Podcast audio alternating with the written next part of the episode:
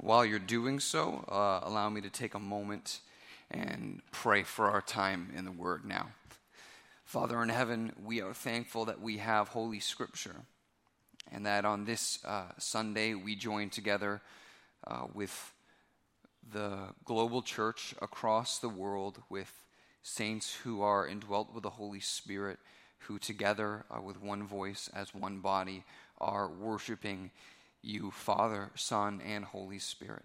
And Lord God, we thank you that uh, we join together with the church triumphant, Lord, that has come before us and is now uh, with you, Lord God, in paradise. Lord God, all of us, the cloud of witnesses that have come before us, and the church persecuted and the church at peace across the world. Now, Lord God, we have the same access in one spirit through faith to come and worship you. So, Lord, we are grateful in the name of Jesus that we can do this now, that we have Holy Scripture inspired by the Spirit to enlighten our eyes, to instruct and train us so that we might live lives that are worthy of the gospel of Jesus Christ. Father, help us, Lord, to see the lowliness of Christ and the Apostle Paul in the scriptures today and to embrace that gladly. In Jesus' name, amen. All right, well, another time to, for me to be able to open up God's Word with you, but certainly a unique time. Uh, today is Jenny and my last Sunday here as a part of Hope Markham, and we have a few more days in the office, and then officially we'll finish up uh, on Thursday. It's a unique time uh, in our life, and I was thinking back uh, in preparation for this sermon about unique, other unique times uh, in our lives. And the first one that came to mind was uh, summer 2010. Summer 2010, I actually an, was when I first started uh, here at the church uh, at a summer internship. And uh, I just finished, or was soon finishing off university, and uh, only anticipated being here at Hope Markham for the summer. But during that time, I went on a trip uh, to see a friend get married, and it was in the States. But on my way home, uh, taking a flight home, I was just thinking about what was ahead of us, finishing off school, uh, temporary, what I thought would be a temporary internship, seeing my friends get married, but at the time not being married, and I just had this sense, this abiding sense of uh, uncertainty and inadequacy, uh, kind of like maybe standing on the edge of a cliff, uh, knowing that you need to cross to get what's on the other side, but having no idea how you're going to get across and knowing that you have no capacity to be the one who's going to get you from one side to the other. Uh, we're standing on another cliff now, and we know what's ahead of us, but we really don't know what's ahead of us. Um, and in many ways, uh, Hope Markham as a church is kind of in this space as well, standing out, looking into a void, knowing that there's um, somehow we need to cross it, but uncertain of how, feeling inadequate to be able. Today, from 2 Corinthians chapter 2 verse 14 to 17, I want to prove to you that this is the exact place that God wants to bring you in order to reveal his power. That might be where me and my family are, that might be where church as a whole is. This might be where you are personally might be where you are in a relationship. It might be where you are just in your own growth with Christ. It might be where you are in your career or your education. You're standing at this gaping void, knowing you need to cross, uncertain about how you're going to do it, feeling inadequate to be able to do it. Good. I want to prove to you from 2 Corinthians chapter 2 that this is the very place that God chooses to bring his people in order to reveal his power. So I hope at the end of the sermon that you'll be willing to see your inadequacies and be glad for them. Even through our uncertainties and inadequacies, Christ is always leading us triumphantly. That's 2 Corinthians chapter 2. Today, I want to show you how Christ leads us triumphantly, why he leads us, and who leads is led triumphantly. So let's look at the text together, chapter 2, verse 14. It says, But thanks be to God, who in Christ always leads us in triumphal procession and through us spreads the fragrance of the knowledge of him everywhere. For we are the aroma of Christ to God among those who are being saved and among those who are perishing. To one, a fragrance from death to death, to the other, a fragrance from life to life. Who is sufficient for these things? For we are not, like so many, peddlers of God's word, but as men of sincerity, as commissioned by God, in the sight of God, we speak in Christ. Christ is always leading us triumphantly. So let's look at the Apostle Paul's life and first ask how? How does Christ lead us triumphantly? Well, the illustration that Paul is employing here, the triumphal procession, is Paul's use of um, or describing his current circumstance to a Roman victory parade. The triumphal procession was a military victory parade given for a Roman general after a successful military conquest. The general would return home and would parade behind him the in chains, the prisoners of war that he captured in his victory, and their show of shame added to his triumphant glory. Interestingly, Paul is identifying himself as one of those shamed prisoners of war. In Colossians chapter 2, verse 15, Paul uses the similar language that uh, Christ triumphs over using this Roman general military parade. In that context, though, in uh, Colossians chapter 2, verse 15, it says the one who's being triumphed over in open shame are the demonic spiritual forces of the world, that Christ triumphed over them in the cross, putting them to open shame. Yet, it's very interesting. It's perplexing that here Paul would identify the object of the one who's being led in triumphal procession, the one who's being exhibited as an object of shame, is himself. Why is he doing this? Well, this is how Christ leads us triumphantly through perplexing mystery. He uses our weaknesses to display his glory. See, the Corinthians would have heard this and be like, why are you making yourself an object of ridicule? Well, this is actually the reason Paul wrote Second Corinthians. Some people in Corinth were trying to claim that they had the same authority, like Paul, as apostles. But in order to attempt to validate their fraudulent authority, they were working hard to invalidate Paul. These so called apostles were parading Paul around as an object of shame.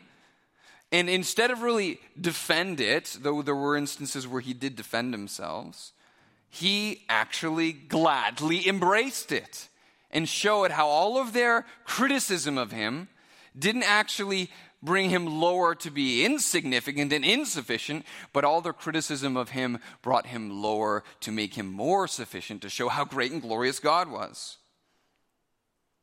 In chapter 4, verse 7, Paul, yeah, he puts his his weaknesses on display. He says, We have this treasure, the treasure of the gospel, we have this treasure in jars of clay.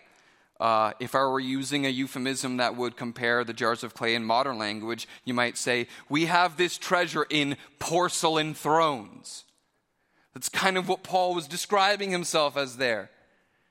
We have this treasure in jars of clay. Why? To show that the surpassing power belongs to God and not to us. It's like, yeah, you want to shame me, so called fraudulent apostles? Great.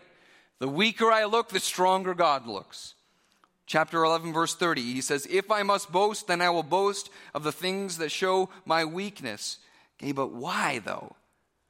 Because Corinth was in a little bit of a leadership crisis. Their predominant leader, Paul, was being criticized. And in a leadership crisis, don't you think it would make sense for the leader being criticized to make a show of strength?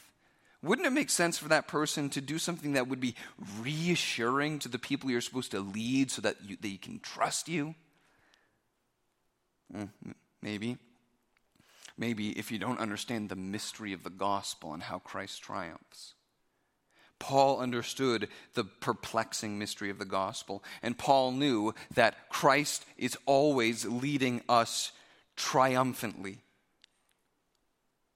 The triumph of Christ's leadership can only be seen, and his power can only be truly displayed if his followers embrace their weaknesses.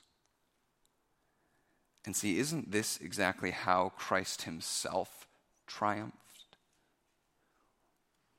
Was Christ, did Christ parade into Jerusalem as a conquering king like the Roman generals? No. No, he came in as a suffering servant. Christ triumphed by being betrayed and abandoned by close, his closest friends. Christ triumphed by being arrested by his enemies. Christ triumphed by being falsely accused and wrongfully convicted. Christ triumphed by being beaten and tortured. Christ triumphed by being mocked and ridiculed. Christ triumphed by being murdered. But here's the mystery of the gospel this is all what we call the humiliation of Christ. His humiliation is our hope. Because this doesn't seem like a victory. The cross looks like a, a, defeat until you realize what he was fighting. Christ's battle was against sin.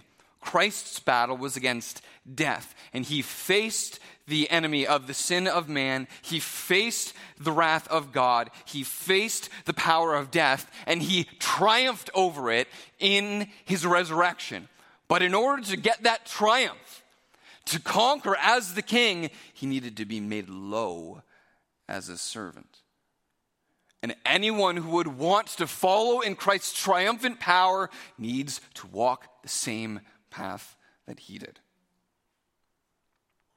And all of us who are in Christ, we have overcome the power of sin. We have overcome the power of death. And even through the pains and the sufferings of this world, Christ's life, death, and resurrection is assurance that we are triumphant with him. Yet now we are the redeemed slaves whom Christ has purchased in his triumph.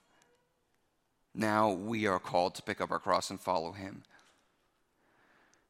now we live in a broken world that is oppositional to the message of life. And following our triumphant King may, like Paul, make us an object of ridicule and shame. But even so, Christ is always leading us triumphantly. So I want you to think about your own life now. What in your own life are you looking at now as a stigma of a mark of shame. That you realize, man, if, if, if only life wasn't like this, then I would really be living victoriously. If only I could have had that relationship work out. If only I could really bury my past and no one brings that up again. If only my health didn't have that diagnosis. If only I had a little more money. See, a lot of us, when we see this stigma and the marks of shame in our lives, we try and either uh, compensate for our weaknesses and try and like portray other strengths, or we try and just, just cover up our weaknesses and pretend like they don't even exist. But Paul didn't feel the need to do that because he was knew, knew he was following the triumphant Christ who himself triumphed through humility, humiliation. So Paul could openly display the things that made him adequate.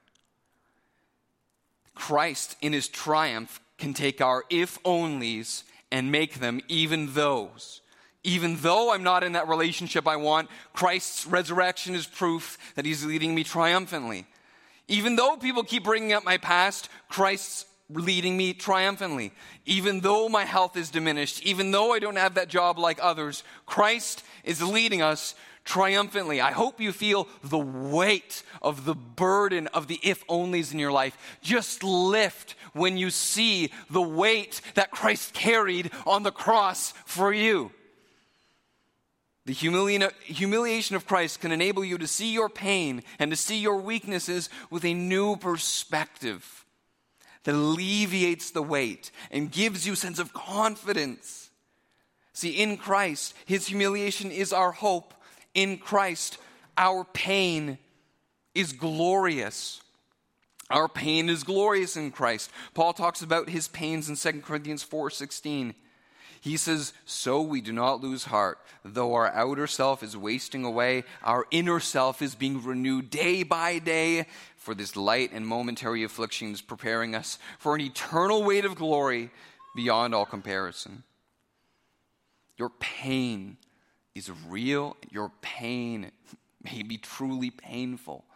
But your pain now, as heavy as it is, in Christ, is light and momentary compared to the weight of what's waiting for you when Christ returns and takes us to paradise with him. In Christ, not only is the mystery of the gospel make our pain glorious, it makes our weaknesses strength. The kind of the climax of Second Corinthians in chapter 12, verse 10, Paul says this Man, God, give us this attitude. For the sake of Christ, then, I am content. Content with what?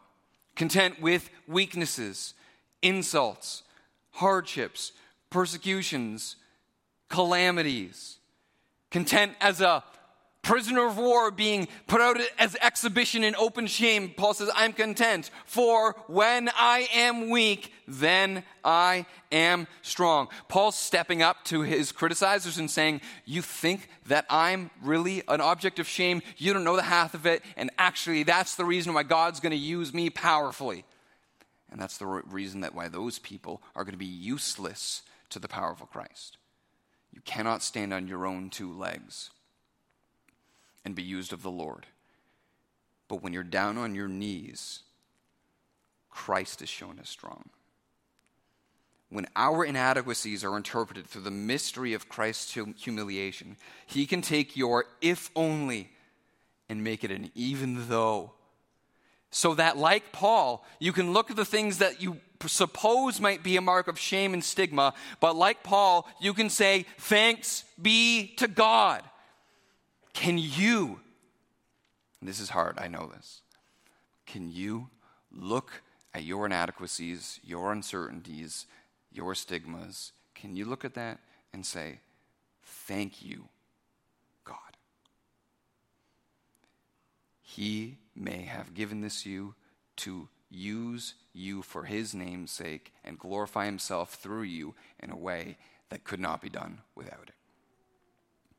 And that's hard because there's so much pain in this life. But let's look from the how now and move into the why. Christ is always leading us triumphantly, but why? Look back at the text with me, chapter 2, verse 15. For we are the aroma of Christ to God among those who are being saved and among those who are perishing. To the one, a fragrance from death to death to the other a fragrance from life to life. Uh, Paul wrote this letter with his colleague, colleague Timothy, and uh, another man, Silvanus, was a part of his work too. And throughout Second Corinthians, Paul describes just how magnificent the message of the gospel is. Paul describes the gospel as a revitalizing message, as a dignifying message, as a transforming message, as a glorious message. And Paul and Timothy and Silvanus, they understood that as messengers of the gospel, they were servants of their master Jesus and ambassadors of their king Jesus, and their job was to obey him and represent him wherever they went. And they believed that through their life and through their speech that they were displaying this revitalizing, dignifying, restoring, transforming, and glorious message.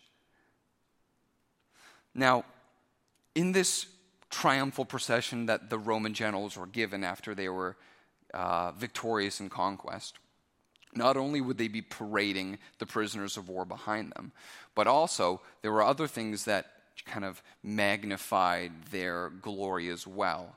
Uh, would have likely been that temple priests from their pagan religions, in anticipation, like ahead of the parade, in front of the parade, were um, in anticipation for the general coming, would be like burning or spreading incense along the streets as people watched. So it's kind of like think of like the Santa Claus parade. Like you can know that Santa's always at the back of the parade, right? But you know that there are things coming in advance that might get you ready for the king, uh, the Santa to come, right? And in the triumphal procession, they would spread incense in advance of the Roman general coming. And that sweet fragrance would signify people that he's coming, and it would just associate sweet thoughts with their glorious conquering king. What are the six senses do you have? Do you remember what they are? Taste, sight, smell, sound, touch. No one wants to correct me that I said six senses. You all watch that movie? All right. Okay. Some people are listening. These are all stimuli of, no, uh, of information that can give us knowledge, right? Um, I got a lot of memories from my time here at Hope Markham. Uh, some of the most fun memories are my uh, time in youth ministry. And some of the things I enjoyed the most were actually uh, things that I did when I was in youth ministry. And one of the things that we did almost annually for a time was the all night lock in. You know, some youth in the room who remember what the all night lock in was. And it was exactly what you think it was, right? Uh, uh, junior high and high school students would have a full day at school and then come here, have pizza, worship and Bible teaching, and then a couple hours of crazy games, screaming and running around the church building, and then we would watch movies and play more games all night long, and everyone would be exhausted, and and it would give leaders the responsibility, like at 4 a.m., like you got to go into different rooms because we had like a, a, a Pixar room, a Marvel room, a DC room where everyone would be watching movies, and leaders just would walk through, making sure that no one was doing shady stuff, and but at 3 a.m., after all of these things happening, and full day at school, full, full evening of running around, believe me, there was a, uh, a fragrance that, that followed you throughout the hallway. And uh, good memories from the all night lock in. And when, when I remember it, those are the, one of the things that naturally comes around with it. It was unavoidable. Hey, Christian, wherever you go, you carry an unavoidable odor to your family and your friends and your coworkers and your neighbors. We are the aroma of Christ. The way that we live, the message that we share, will unavoidably stimulate others' perceptions around us and make them think for some, as the Apostle Paul said, it's a fragrance of death to death. That smells like death. It comes from death. It leads to death. I want nothing of it. Other people will hear that message and think, oh, that has a fragrance of life. That must come from life, and I want that life. We kind of heard this a little bit from the baptism testimony with Bonnard, how he apparently grew up in the church and the fragrance was it, it was just it was just another social thing. It was nothing appealing to him. It was pretty neutral. But then when he met this woman Tanya and the fragrance that came from her life and her love for Jesus changed his life. And this, uh, I know you want to know the reasons I love that testimony so much?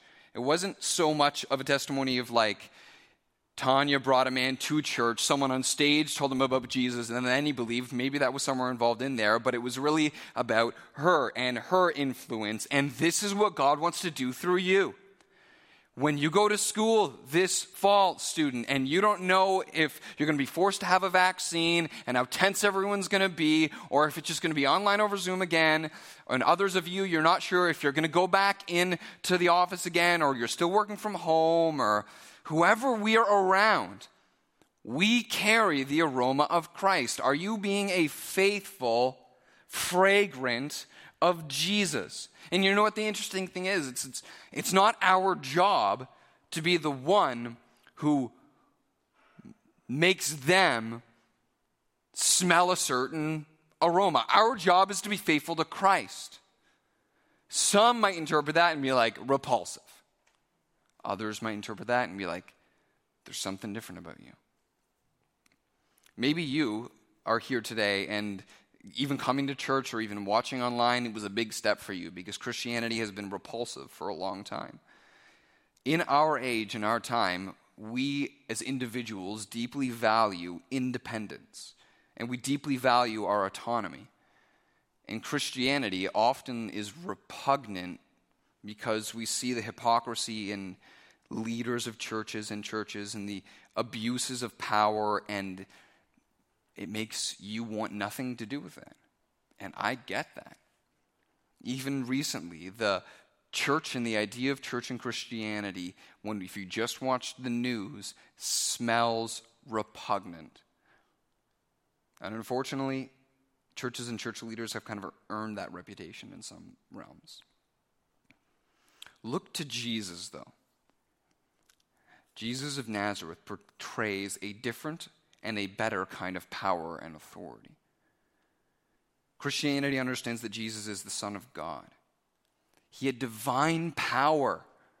He is triumphant, but he triumphed through his humility to serve others. He didn't use his power to coerce obedience out of others, even though they stubbornly followed their own way, and even though by following their own way they were separated from the true life God created for them.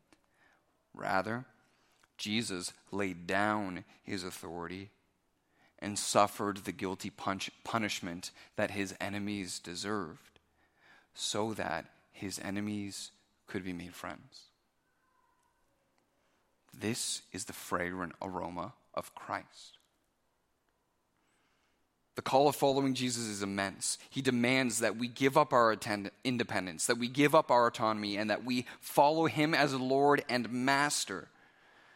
But the reason that Christians gladly do uh, give that obedience to Christ in love is because of the love that we see in Him at the cross. So you may look at institutionalized Christianity and it may seem just repugnant to you. Look to the man from Nazareth who was the Son of God, who humbled himself to become a servant and who died so that you could have life. Believe on him, and you will not be the same. Believe the love he showed for you, and you will joyfully and obediently give up your independence, give up your autonomy, and follow him in love. And then your life will be an unavoidable fragrance of the gospel. We don't need to be extraordinarily persuasive. We don't need to be charismatic. We don't need to be educated debaters. We just need to simply and openly live and speak the gospel. See, that's why Christ wants to lead you triumphantly, so that more people share in his victory over death. And he doesn't need you to be strong, he doesn't need you to be some great leader. He wants you in your weaknesses, so that by your weakness he can be shown as strong. But in Corinth, these uh, so called fraudulent apostles weren't choosing the way of weakness and the cross, they were trying to wear their own crowns. So Paul decided that he wanted to show a contrast between himself and between them because he wanted the people to understand what it really meant to be following a triumphant Christ. So, how is Christ leading us triumphantly? Through the perplexing mystery of the gospel.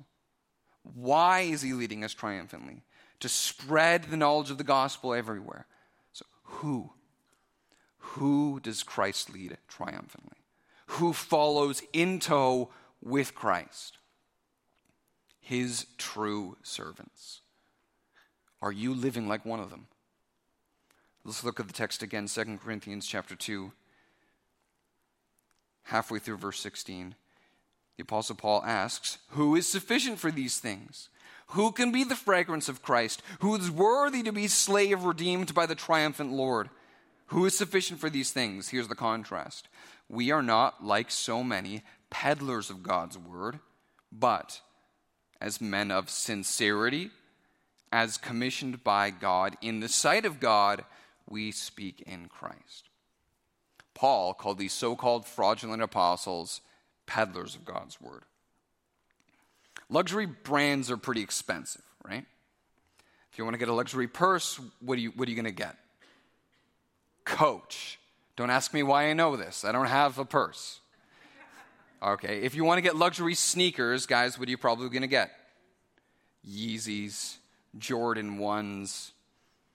If you want to get a luxury watch, I don't know, Rolex. If you want to get a knockoff, just go to Pacific Mall. These so called apostles were peddling a counterfeit gospel. Like counterfeits, they don't care about the quality about what they're selling, they're only in it for personal gain. Paul wanted to make clear that these so called apostles were frauds and Christ was not leading them. And later he would say that they were tampering with God's word. Not a good thing to tamper with. So, who is sufficient to be led by Christ? Who does God want to use to lead triumphantly and spread the knowledge of his gospel everywhere? Who does God want to use to make a real difference for eternity today? He can use you if we are marked by the true marks of a servant of Christ. Paul shows us three of them. True servants are marked by sincerity. Sincerity is purity of motive, it's not diluted motive. A true servant doesn't want glory in this life. They embrace their identity as slaves because they in this life because they know they'll be glorified with Christ in the coming life. True servants are marked by reverence.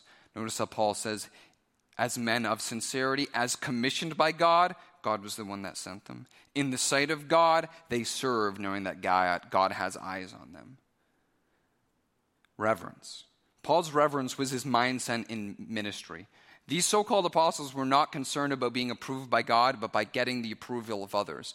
And I want to tell you if that's the place where you are, where your biggest concern is being seen in the sight of others, you're in a dangerous place to influence others on the one hand, when you don't have reverence for God and you're concerned with how others view you, the approval of others can become the thing that gives your life meaning. But uh, inevitably, we can't always please others. And when you don't have their approval, your sense of dignity could be threatened. So, any criticism people give you is going to feel crushing. On the other hand, when you don't have a reverence from God, authority can be over others, can be the thing that gives life meaning. But if others don't give you their approval, because all you care about is living in the sight of others, if others don't give you approval, then you might feel like your authority is threatened. So anyone that becomes a threat just gets crushed under the bus. If you care about primarily how others see you, you will be crushed or you will crush others. But Paul could faithfully serve because he was not so much concerned about how others viewed him, but he lived in the sight of God as someone sent from God. And whether you're a mom or a student or trying uh, to serve faithfully in uh, the workplace, your concern, our concern, should not be how others see us, but how God sees us. That's the mark of a true servant. They're marked by sincerity, they're marked by reverence, and finally, they're marked by faithfulness. Simply, he says, What's my job? We speak in Christ. Chapter 4, verse, uh, verse 5, he says, What we proclaim is not ourselves, but Christ. With pure motives and a sincere heart, a true servant simply shares the message of Christ. Thanks be to God, I'm a redeemed slave merely doing my duty. I get to share in Christ's humiliation, and even though it's parading around my inadequacies, He's leading me triumphantly. Christ is always leading us triumphantly. And if we want to follow Him with confidence, we need to gladly embrace our inadequacies. We all have them. We have them as a church. We have them in your families. We have them individually. Wherever God will lead this church, wherever God will lead your family, wherever God will lead you, may feel like you're just standing on the edge of a cliff. Don't know how to get across. All you know is that you're not the one who's going to be able to get there. That's the place where God wants to bring you to show his power. So embrace your inadequacies, embrace your weaknesses. When you are weak, he is strong. So wherever Christ leads, embrace your inadequacies and believe that Christ is always leading us triumphantly. Let's pray. Father, we thank you for the mystery of the gospel, that in Christ, our, your humiliation is our hope. God, would you forgive us if we've been people who have been boastful? If we've been trying in our own strength to make ourselves somebody? Help us in humility before your cross to gladly be nothing so that you can do something through us. And we may be standing on the edge of a cliff, uncertain where we're going, but with the certainty of your resurrection, give us confidence that wherever you're leading us, you are always leading us triumphantly. In Jesus' name.